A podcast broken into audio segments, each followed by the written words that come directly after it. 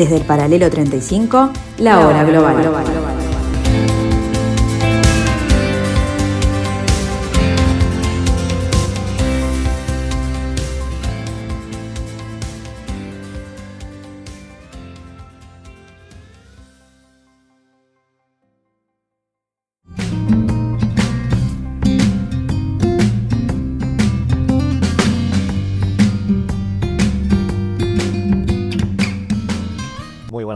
Bienvenidos a este martes 6 de julio del año 2021 en otro nuevo capítulo de la hora global en la tarde de Radio Mundo.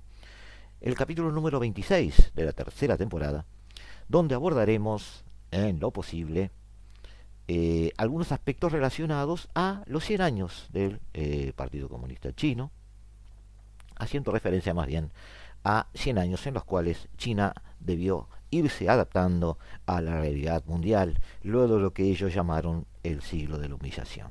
También hablaremos del 2021 bajo la óptica del de, eh, armamento nuclear, cómo está en el mundo, cuál es su distribución, cuáles son las novedades que ha tenido ese rubro este año. Nos llevaremos algunas sorpresas. Y eh, también la presencia de Barari con su abrelatas, hoy hablando de China.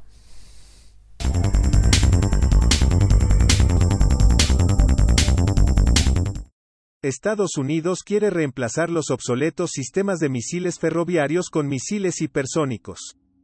Dejaron de probar y trabajar con sus sistemas heredados. Hicieron una introducción muy rápida al trabajo para nuevos sistemas hipersónicos. Dicen que necesitan hacer un movimiento fuerte a medida que Rusia y China comienzan a ganar ventaja en varias áreas. Dicen que los sistemas que han comenzado a probar son un sistema muy poderoso y disuasorio y que se destacarán de sus competidores.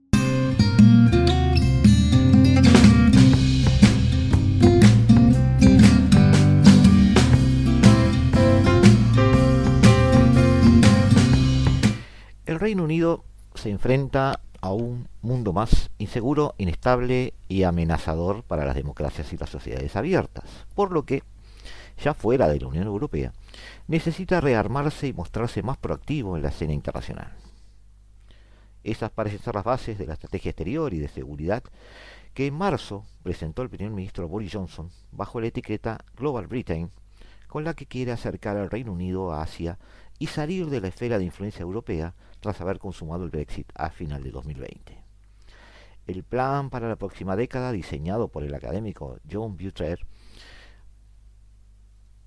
trae aromas de la doctrina de George Bush en su momento, que impulsó en Estados Unidos a comienzos del siglo con su defensa del militarismo y la intervención en el extranjero para proteger los valores democráticos y los intereses nacionales.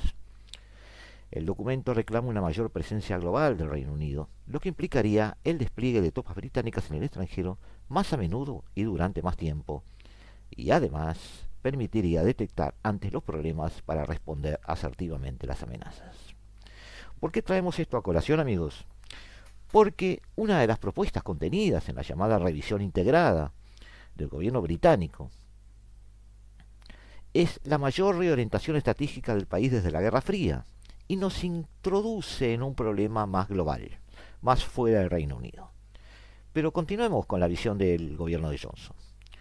Del tope de 180 ojivas previsto para mediados de esta década, ojivas nucleares, el Reino Unido pasará a tener hasta 260 armas atómicas debido al cambiante entorno de seguridad y el amplio rango de amenazas tecnológicas y doctrinarias, según reza el documento. La cifra exacta de reservas no se publica para complicar los cálculos de posibles agresores. En la presentación que se hizo en la Cámara de los Comunes, Johnson anunció también un aumento de inversión en defensa de 24 mil millones de libras, más o menos unos 28 mil millones de euros, que irá en su mayor parte a renovar el arsenal nuclear e impulsar las herramientas tecnológicas.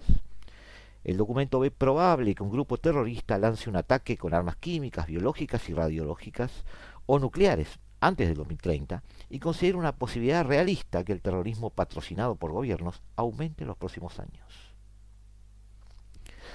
Los estrategas de Down Street dibujan un triángulo de países clave, Estados Unidos, seguirá siendo el mayor aliado, Rusia representará la mayor amenaza y China será el principal factor geopolítico de la década, convirtiéndose en el peligro sistémico para la seguridad económica.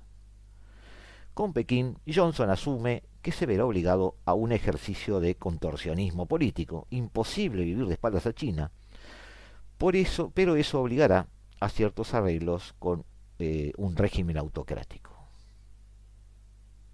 De esta manera, subir un 40% el tope de ojivas nucleares del programa Trident fue eh, definido por Dominic Raab, el canciller, como la definitiva póliza de seguros contra las amenazas internacionales.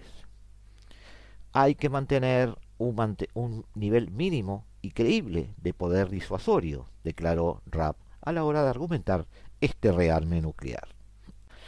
Recordamos que el Reino Unido es de hecho el quinto país en el mundo por el número de cabezas nucleares, por detrás de Rusia, 4.300, Estados Unidos, 3.800, China, 320 y Francia, 290. Como dijimos, pasaría a 260 el Reino Unido. El líder de la oposición laborista, Keir Stammer, ¿qué dice? Cuestionó por su parte la decisión de Johnson, alegando que rompe con el objetivo de sucesivos primeros ministros y de todos los partidos de reducir el arsenal nuclear y no responde a un interés estratégico. No es el momento de empezar una nueva carrera de armas, eh, advirtió por su lado Kate Hudson, que está al frente de la campaña para el desarme nuclear. El gobierno tiene problemas de dinero y lo último que necesitamos es un dispendio grandioso en armas de destrucción masiva.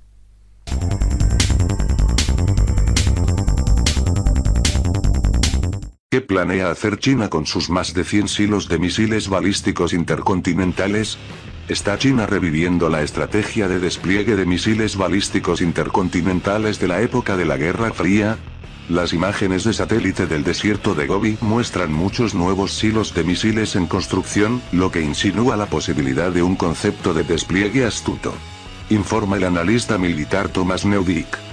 Imágenes recientes de satélite indican que China podría estar construyendo un gran campo de misiles balísticos intercontinentales, con más de 100 silos en la parte noroeste del país.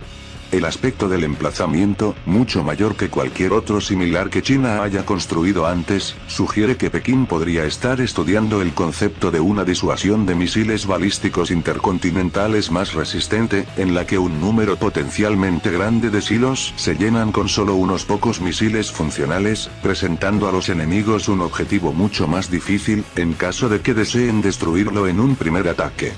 Intrigantemente, esto sería un eco de una idea que Estados Unidos estaba buscando implementar para sus propios misiles balísticos intercontinentales hacia el final de la Guerra Fría.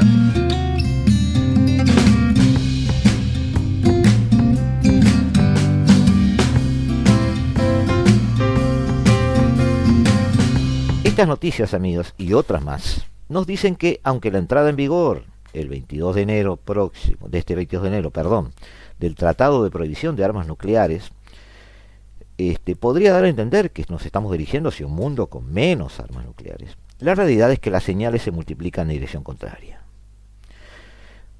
Se estima que a principios de este año había un total acumulado por las nueve potencias nucleares de unas 13.080 cabezas nucleares estratégicas, mientras que un año antes la cifra era de 13.400 muy lejos en ambos casos de las más de 60.000 cabezas nucleares que hubo en los momentos de máxima tensión de la Guerra Fría.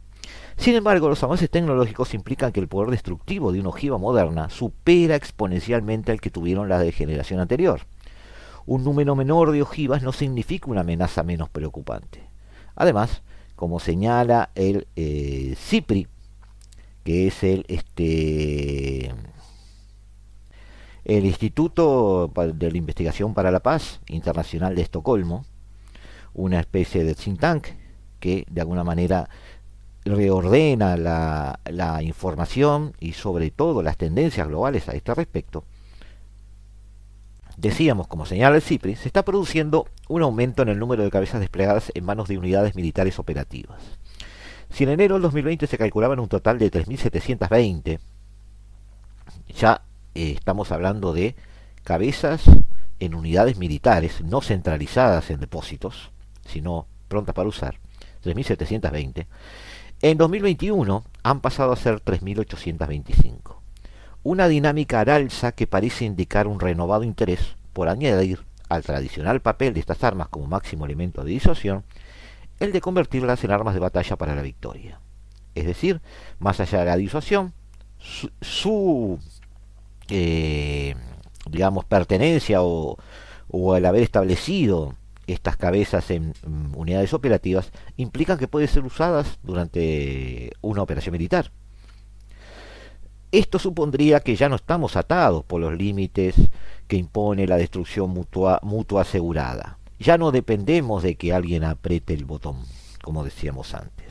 En consecuencia, se rebaja el umbral a partir del cual alguna potencia nuclear pueda calcular que el uso de ingenios nucleares le resulta rentable en determinados escenarios. De momento, tanto Estados Unidos como Rusia están implicados en ambiciosos programas de modernización de los arsenales estratégicos, incluyendo sus vectores de lanzamiento, sean misiles balísticos y de crucero, plataformas submarinas y aéreas, con la próxima entrada en servicio de vehículos nucleares no tripulados, y los comúnmente denominados escudos antimisiles, una vez que el abandono decidido de George Bush de, en 2002 eliminó cualquier límite de desarrollo de sistemas de misiles antibalísticos.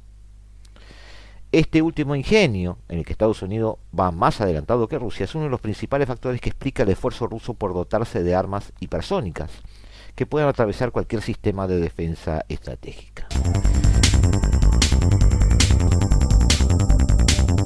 Rusia probó con éxito un nuevo misil balístico intercontinental, IOM, por sus siglas en inglés, desde el cosmódromo de Plesetsk, en el norte del país. A mediados de junio, el último misil balístico desarrollado por el Instituto de Tecnología Térmica de Moscú, MIT, fue lanzado con éxito desde el puerto espacial de Plesetsk, ha informado este lunes la agencia de noticias estatal TASS.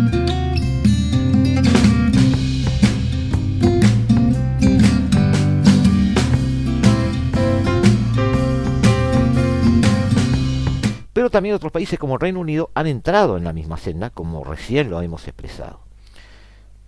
Londres ha anunciado, dijimos, que dejará de dar información pública sobre el número de cabezas nucleares desplegadas. Pero eleva el techo, como dijimos recién también, de 180 a 260. China está pasando de 320 a 350, aunque crece la percepción de que son muchas más y de que podría llegar a 1000 al final de la presente década. Pakistán, alguien de que se habla poco, pero recordemos que es una potencia nuclear, tiene ya 160 cabezas este, nucleares operativas y planea trepar a 165. La India, un escalón más abajo, tiene 150 y agregaría 6 más. Corea del Norte, que tiene una estimación, porque no, obviamente no hay datos ciertos, de unas 30 o 40 cabezas en su poder, podría correrse hacia un entorno de entre 40 y 50 se asume que Francia e Israel mantienen las que poseían un año antes, 290 eh, en el caso de Francia y unas 90 en el caso de Israel.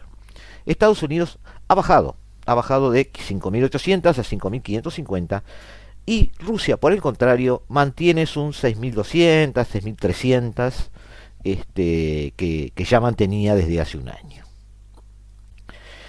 Los problemas de esta tendencia no son solo la cantidad de cabezas nucleares, no son solo la cantidad de arsenal nuclear disponible, sino que el entramado de mecanismos de control sigue debilitándose paso a paso.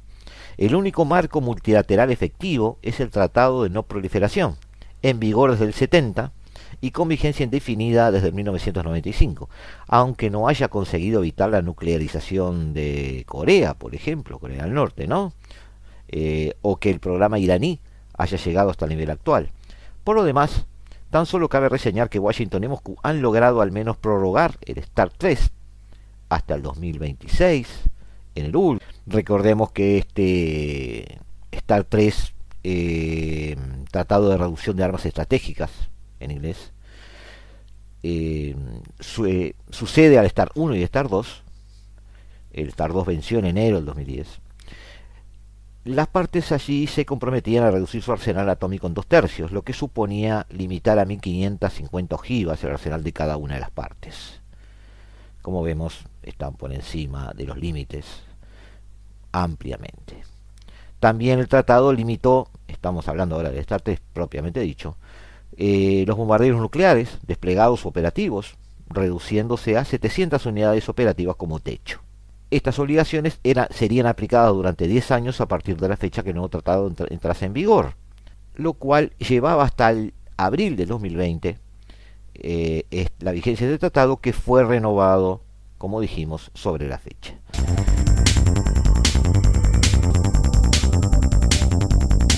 Irán no permitirá la inspección de sus instalaciones nucleares. El Organismo Internacional de la Energía Atómica no ha logrado ampliar su acuerdo con Teherán y este fin de semana expiró el monitoreo acordado por tres meses. La agencia tenía un plazo de tres meses que llegó a su fin ayer. Su tiempo se ha acabado y según la ley todas las grabaciones deben ser borradas. El 21 de febrero, el Organismo de Control Nuclear de Naciones Unidas e Irán lograron un compromiso para verificar el programa y las instalaciones nucleares iraníes, con inspectores en el lugar. El pacto estipulaba que si en ese plazo Estados Unidos no había levantado las sanciones sobre la nación persa, los datos recopilados no serían entregados a la OIEA. La ley estratégica debe cumplirse definitivamente de acuerdo con el calendario establecido en ella.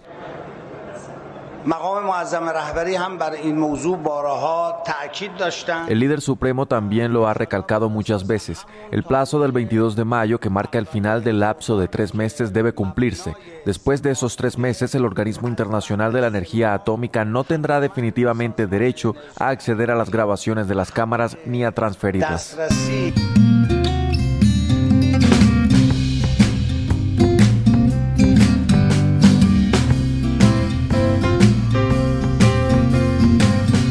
Pero que este tratado se prorroga hasta el 2026 no puede hacer olvidar que por el camino quedó el Tratado de Misiles Antibalísticos, desaparecido, el Tratado de Fuerzas Nucleares Intermedias, que afectaba especialmente a Europa, desaparecido, o sea, se dejó vencer y ya no está operativo, el Tratado de Cielos Abiertos o el Tratado de Prohibición Completa de los Ensayos Nucleares, que fue abierto la firma en el 96, pero sin entrar en vigor por la resistencia a ratificarlo de China, Corea del Norte, los propios, el propio Estados Unidos, India, Israel y Pakistán. Poco cuenta, por otro lado, el citado este, Tratado de Proliferación de Armas Nucleares en la medida de que ninguna de las nueve potencias nucleares ni los países de la OTAN se han animado a firmarlo.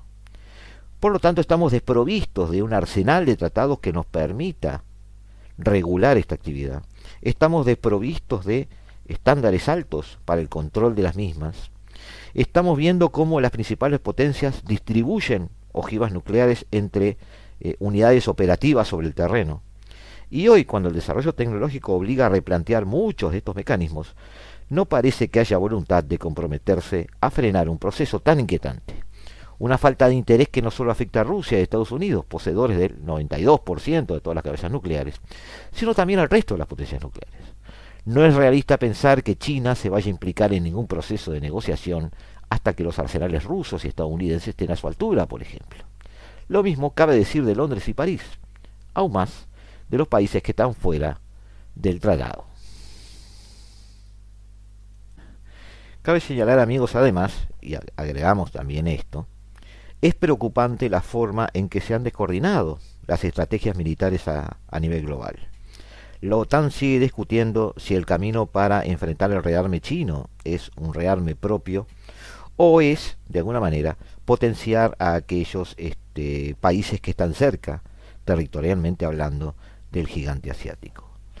Ese tipo de indecisiones fomenta una diversificación de tareas, una diversificación de opiniones, una diversificación además de soluciones a aportarse sobre el terreno, lo que implica que no haya de parte de Occidente un jugador fundamental en este tema, eh, una sola estrategia, una sola opinión, una sola voz. A todo esto debemos además, a todo esto debemos sumar la eh, psicología de los líderes de las potencias en conflicto. El concepto de armamentismo o de carrera armamentista, una guerra armamentista, tiene lugar cuando muchos estados rivalizan entre ellos para desarrollar las fuerzas armadas más poderosas y las armas más letales. El concepto, eh, este concepto se ha generalizado para aludir, en teoría de juegos, evolución y otras disciplinas, a un tipo de interacción estratégica que no tiene otra meta que la de rebasar al adversario. él crece, yo crezco más, él crece, yo sigo creciendo. Y así, en un juego de acciones y reacciones, el término carrera armamentista designa toda circunstancia donde dos grupos opuestos, por ejemplo, dos especies biológicas, toman sucesivamente medidas en contramedidas, uno respondiendo al otro. Un ejemplo en este sentido del término es la respuesta de un insecto a las defensas químicas de una planta. El insecto desarrolla la capacidad de eliminar las toxinas y a su vez la planta reproduce nuevas. Y así sigue en ese círculo. Ese fenómeno adaptativo es conocido como la hipótesis de la reina roja y fue formulado en 1973 por Leit van Wallen. A principios del siglo XX, las tensiones entre potencias industriales en Europa condujeron una carrera armamentista. Esos países aumentaron sus efectivos y la capacidad de sus arsenales a un punto muy alto. Al desencadenarse la Primera Guerra Mundial, la violencia y la intensidad de los combates sorprendió al mundo. Tras la Segunda Guerra Mundial se dio la más reciente carrera armamentista durante lo que se llamó la Guerra Fría.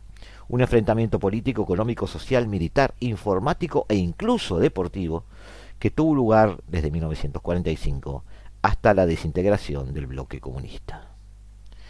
En esa espiral, amigos, podemos llegar a volver a encontrarnos cuando ya hoy, como recién dijimos, han empezado a posicionarse, han empezado a escalar los números en el peor de los escenarios posibles, en el peor lugar de nuestro almacén de armas, en aquel rinconcito que teníamos destinados a las ojivas nucleares.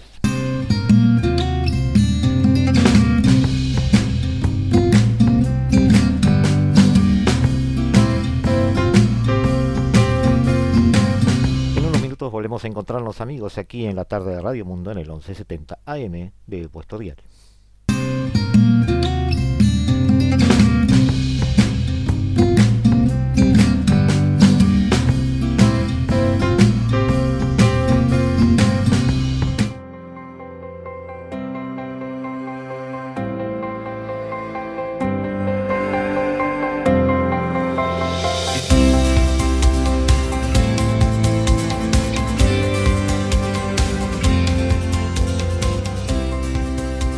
Desde el paralelo 35, la hora global.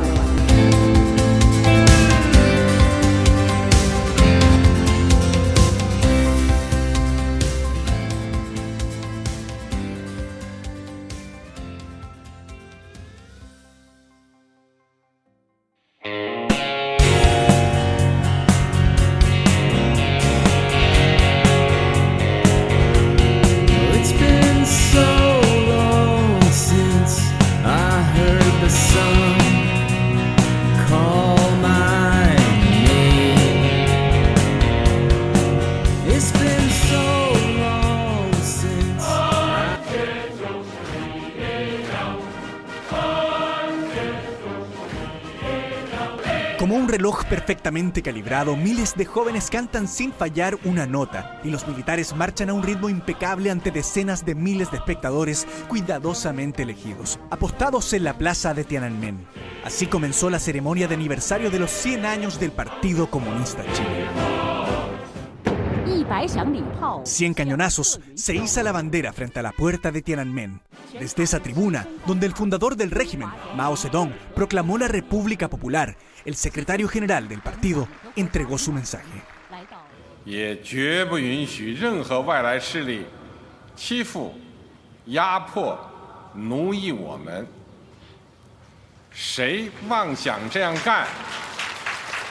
Fundado en la clandestinidad por un grupo de militantes en julio de 1921, el Partido Comunista ha gobernado desde 1949 a la segunda potencia mundial y tiene la firme intención de seguir imponiéndose a nivel internacional.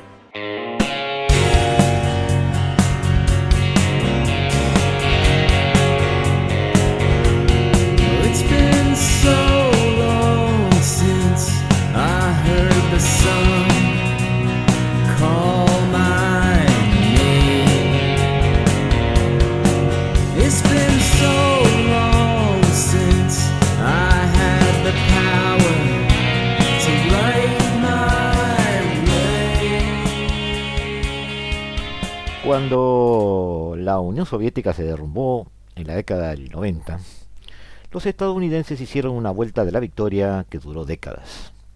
Lo vimos como el triunfo del capitalismo sobre el comunismo, la libertad sobre el autoritarismo, la democracia sobre el régimen de partido único.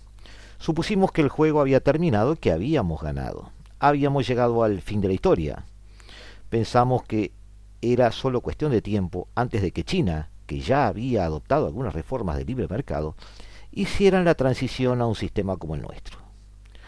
Así empieza Farah Stockman en su artículo, columna de opinión en el New York Times, titulada China ha resucitado y tiene hambre de competencia, a interiorizarnos de la actual realidad china. Dice ella que los estadounidenses normalizaron el comercio con China y esperaron pacientemente al Gorbachev chino, si todavía está esperando no contenga la respiración. El primero de julio el Partido Comunista de China celebra su centenario bajo el presidente Xi Jinping, un hombre que aprendió una lección muy diferente de la desaparición de la Unión Soviética. Para él la Unión Soviética se disolvió no porque el comunismo esté condenado al fracaso, sino porque los funcionarios del Partido Soviético se habían vuelto corruptos y habían perdido sus convicciones. Una de las primeras promesas que hizo como líder del partido en el 2013 fue nunca permitiría que eso sucediera en China. El gran debate sobre qué sistema es mejor no se ha desvanecido. De hecho, se está preparando para otra ronda, según la columnista. Pero en lugar de ver la competencia con China como un juego de suma cero, Estados Unidos podría adoptar una forma de competir que nos impulse a realizar inversiones en nuestra gente que deberíamos haber estado haciendo todo el tiempo. El Partido Comunista Chino de Xi Jinping ha gobernado China desde el 59, desde el 49, perdón, más tiempo que cualquier otro partido político sobreviviente en la Tierra, excepto el de Corea del Norte, hay que anotarlo. El Partido Comunista Chino no solo sobrevivió a sus patrocinadores soviéticos, ha supervisado una economía mucho más vibrante y próspera que de la Unión Soviética. Cuando los comunistas se apoderaron de China, solo alrededor del 20% del país sabía leer y escribir. Hoy el 97% de los adultos chinos saben leer y escribir. El PBI per cápita creció más de 10.000 dólares en la actualidad, desde menos de 90 en 1960. La economía de China, sigue la columnista, parece preparada para ser más grande que la economía de Estados Unidos para el 2028. este, amigos, es un buen, un buen prólogo para inmiscuirnos en lo que esta semana ha sido noticia mundial. Los festejos por los 100 años del Partido Comunista eh, del gigante asiático han hecho a muchos eh, recapacitar sobre la relevancia de ese país hoy en pleno en pleno este, en plena lucha por la hegemonía mundial. El contraste entre la paupérrima realidad china de 1949 y la actual invita al Partido Comunista Chino a exhibir con orgullo un balance de gestión que, a grandes pinceladas, incluso puede llegar a producir asombro.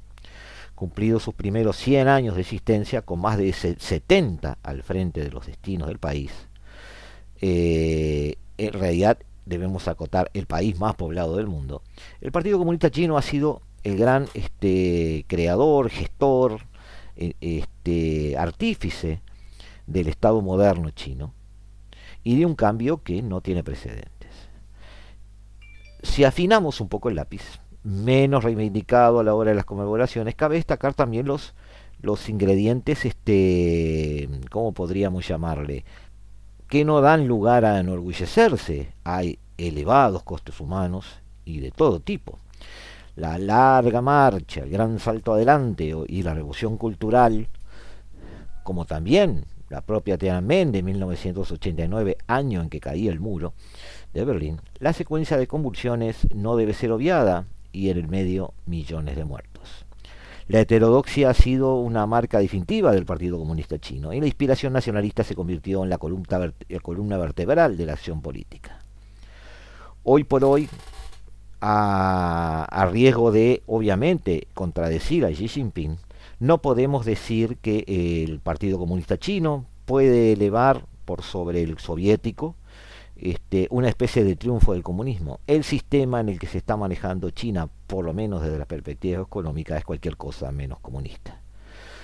Aunque creado al abrigo de la Tercera Internacional, pronto rehuyó la tutela moscovita y el maoísmo, antes y después de la victoria del Ejército Rojo, agrandó su dimensión tomando distancia de la realidad soviética. Su desarrollo en el poder fue más que errático y eligió al empirismo en la alternativa a la mera traslación de las experiencias ajenas, avaladas por el Partido Padre. Lo que funcionó relativamente bien en el periodo revolucionario mostró severas quiebras en la fase inmediatamente posterior sobre eso queremos dar una, una mirada o poner un poco la lupa.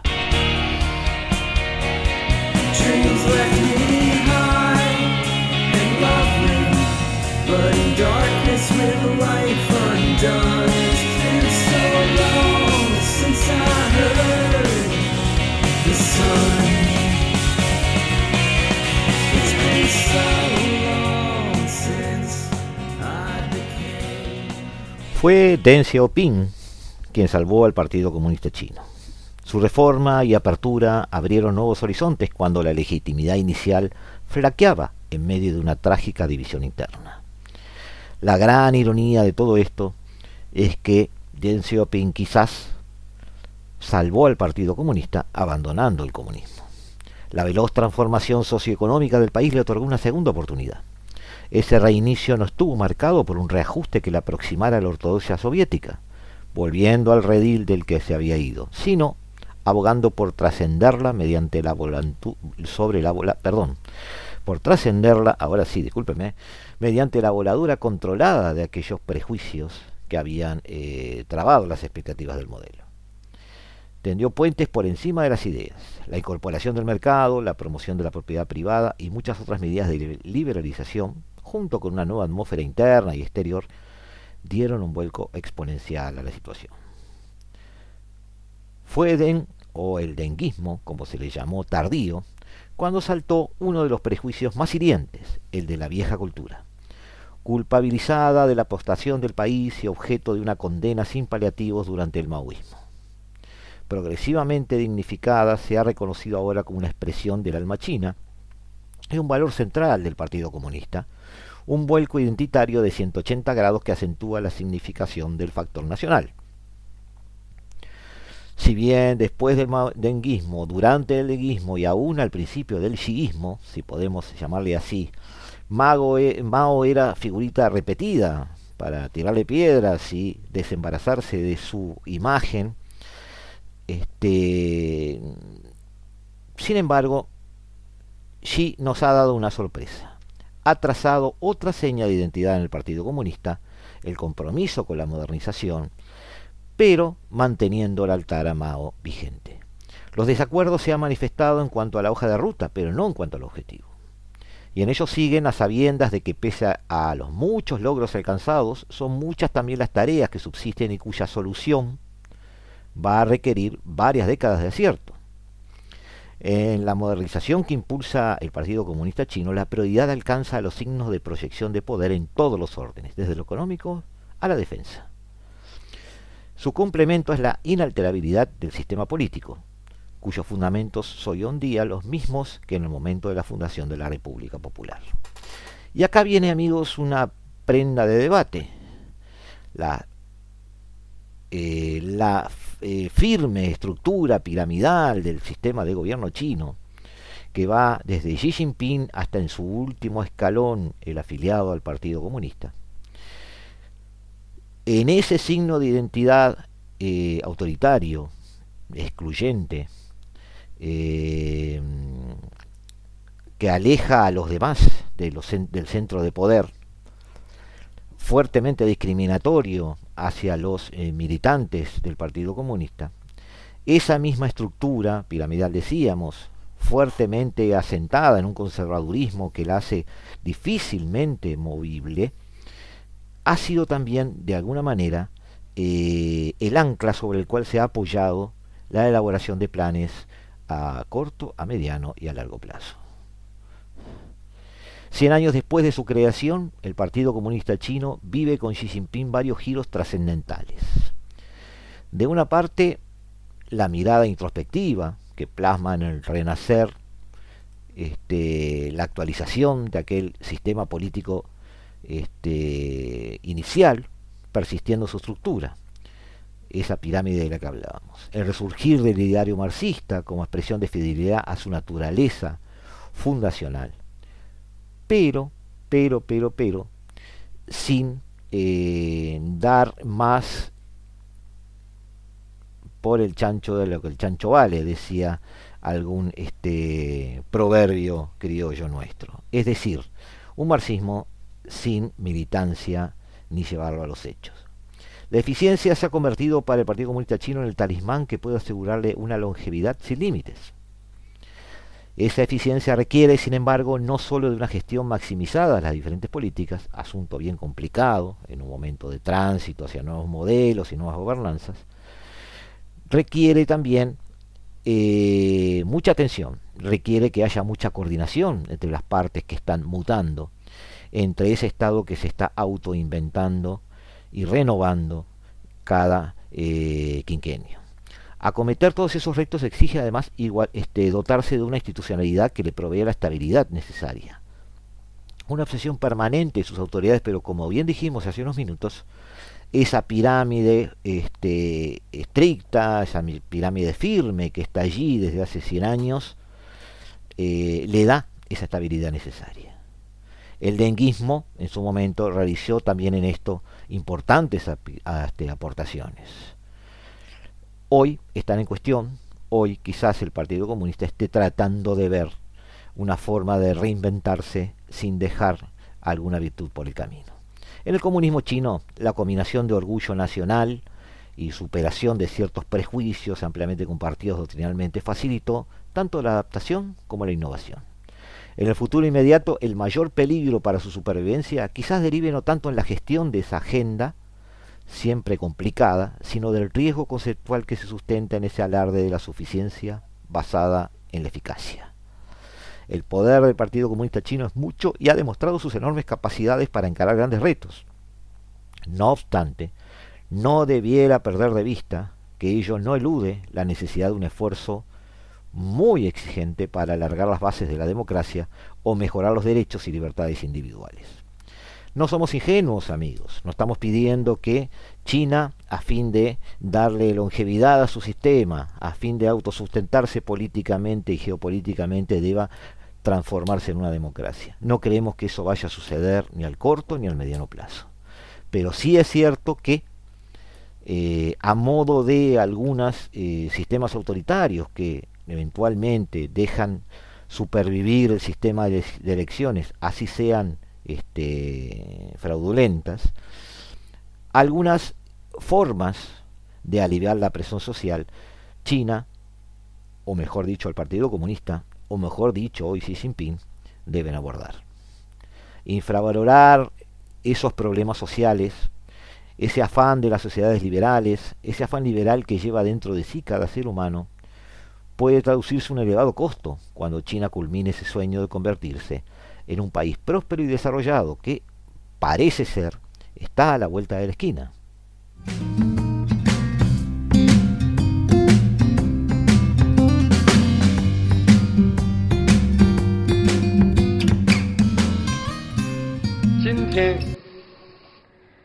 Hoy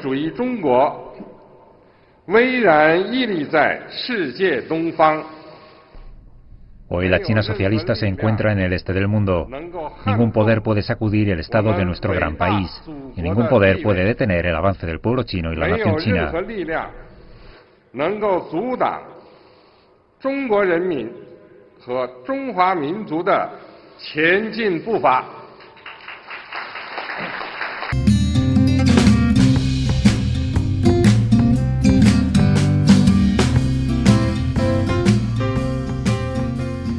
Xi Jinping, en el desfile principal de los eh, festejos por los 100 años, elaboró un discurso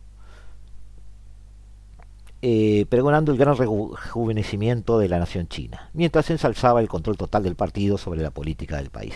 Advirtió que aquellos que intentaban intimidar, oprimir o esclavizar a China eh, se romperían la cabeza con una gran muralla de acero. De hecho, nadie intenta intimidar, oprimir o esclavizar a China se la está viendo con respeto, aunque con mucho cuidado. El siglo de la humillación, entre 1839 y 1949, así denominado por ellos, que fue el siglo donde eh, China sufrió la hegemonía colonial de las potencias centrales europeas, ha terminado hace mucho.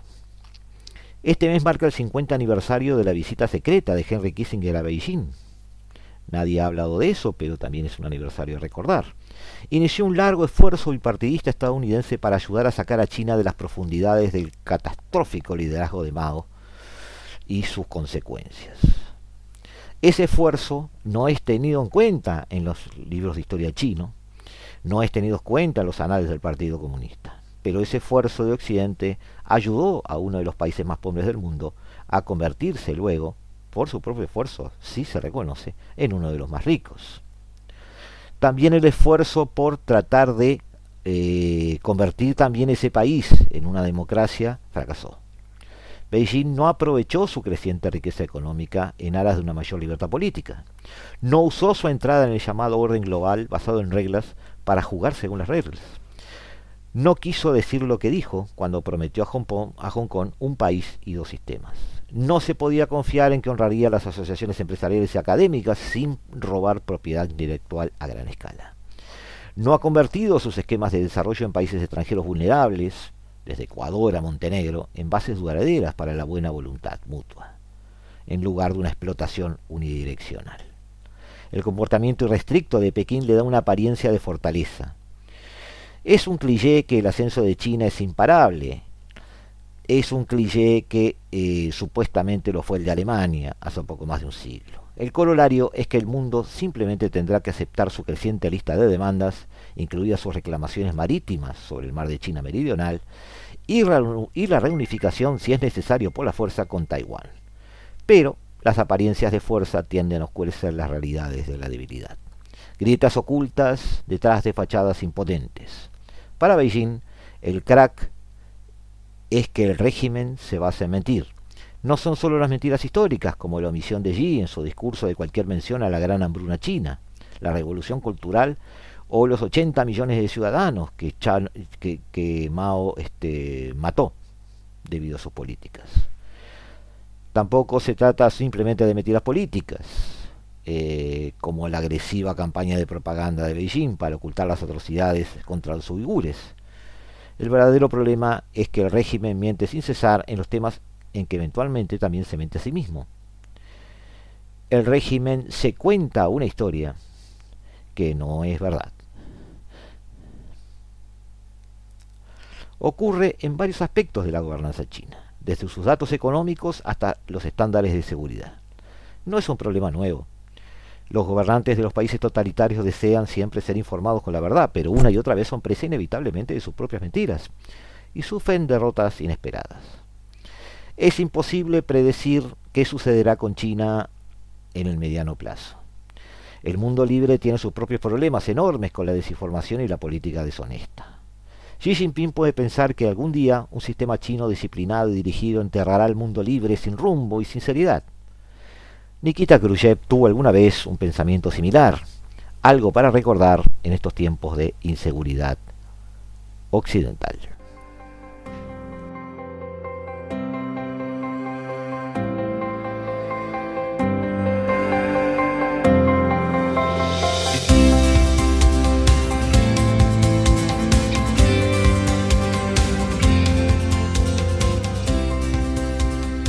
Nos vemos amigos en unos instantes aquí, en la tarde de Radio Mundo, aquí en la hora global. Desde el paralelo 35, la, hora, global.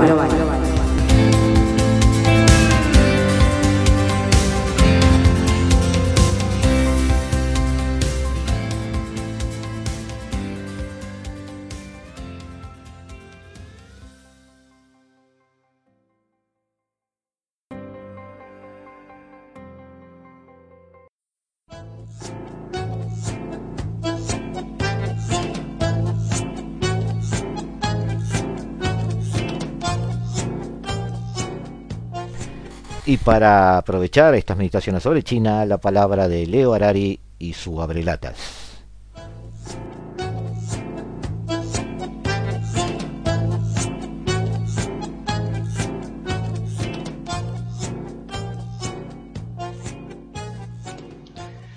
Abrelatas.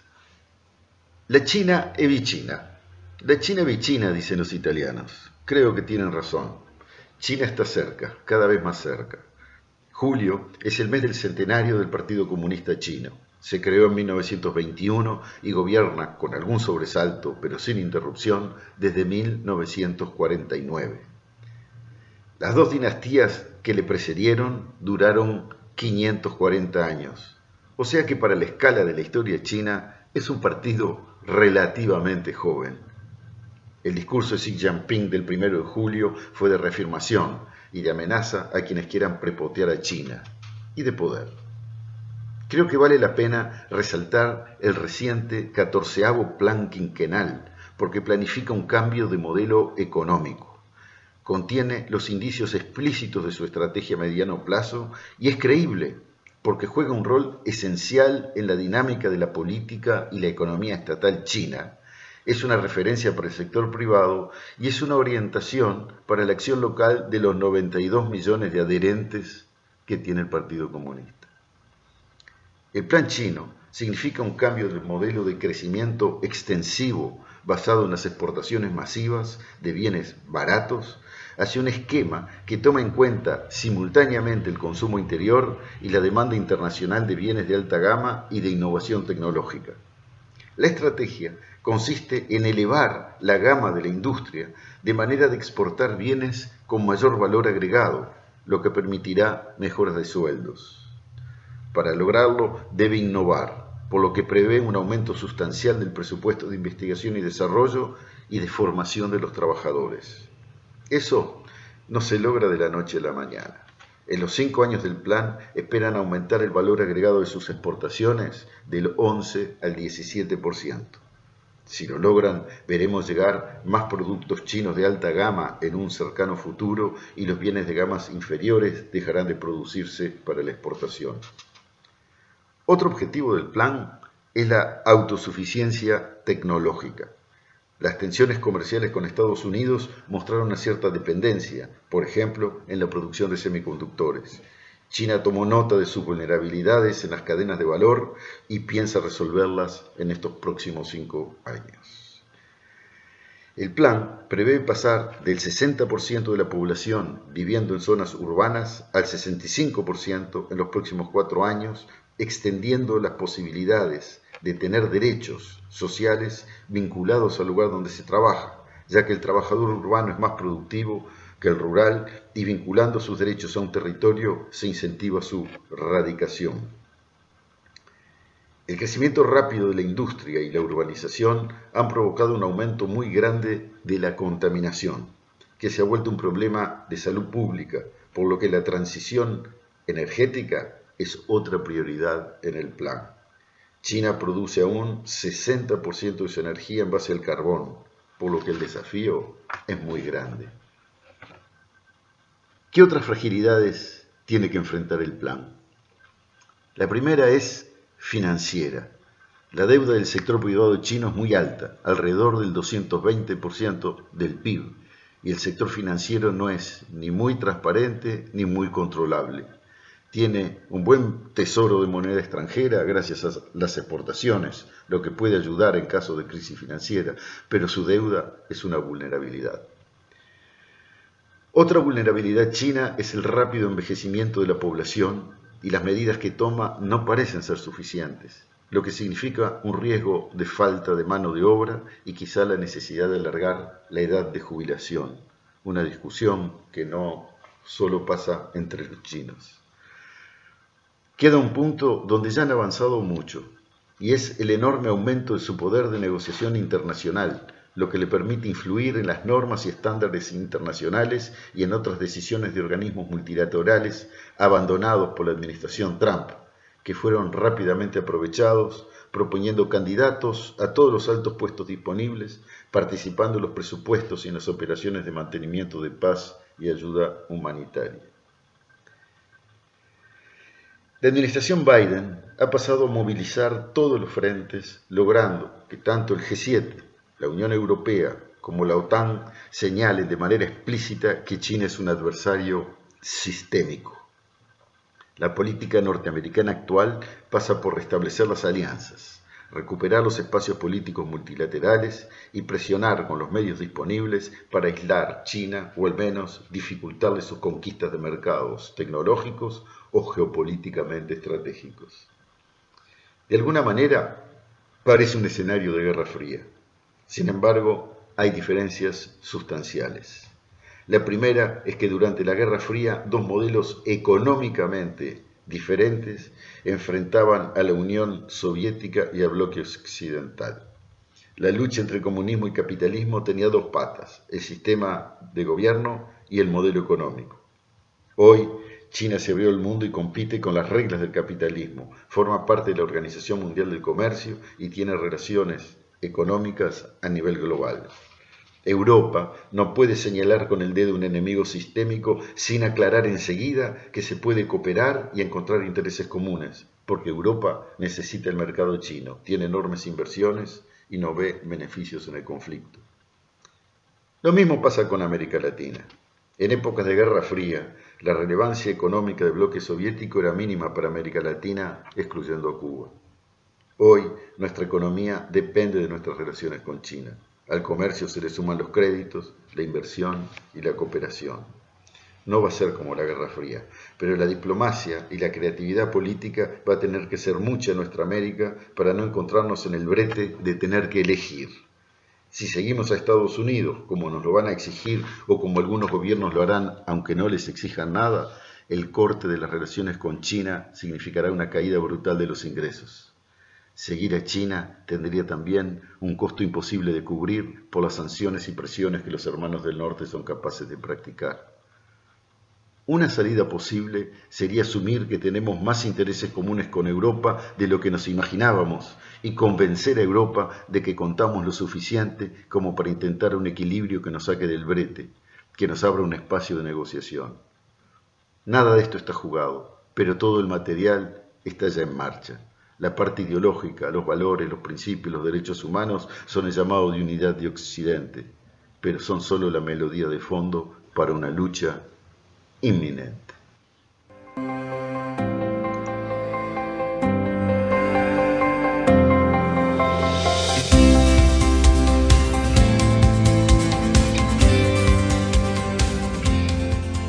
Y nos despedimos amigos, nos despedimos hasta el jueves a las 15 horas aquí en la tarde de Radio Mundo. Los dejamos ahora con la mejor música del mundo porque se hace tarde.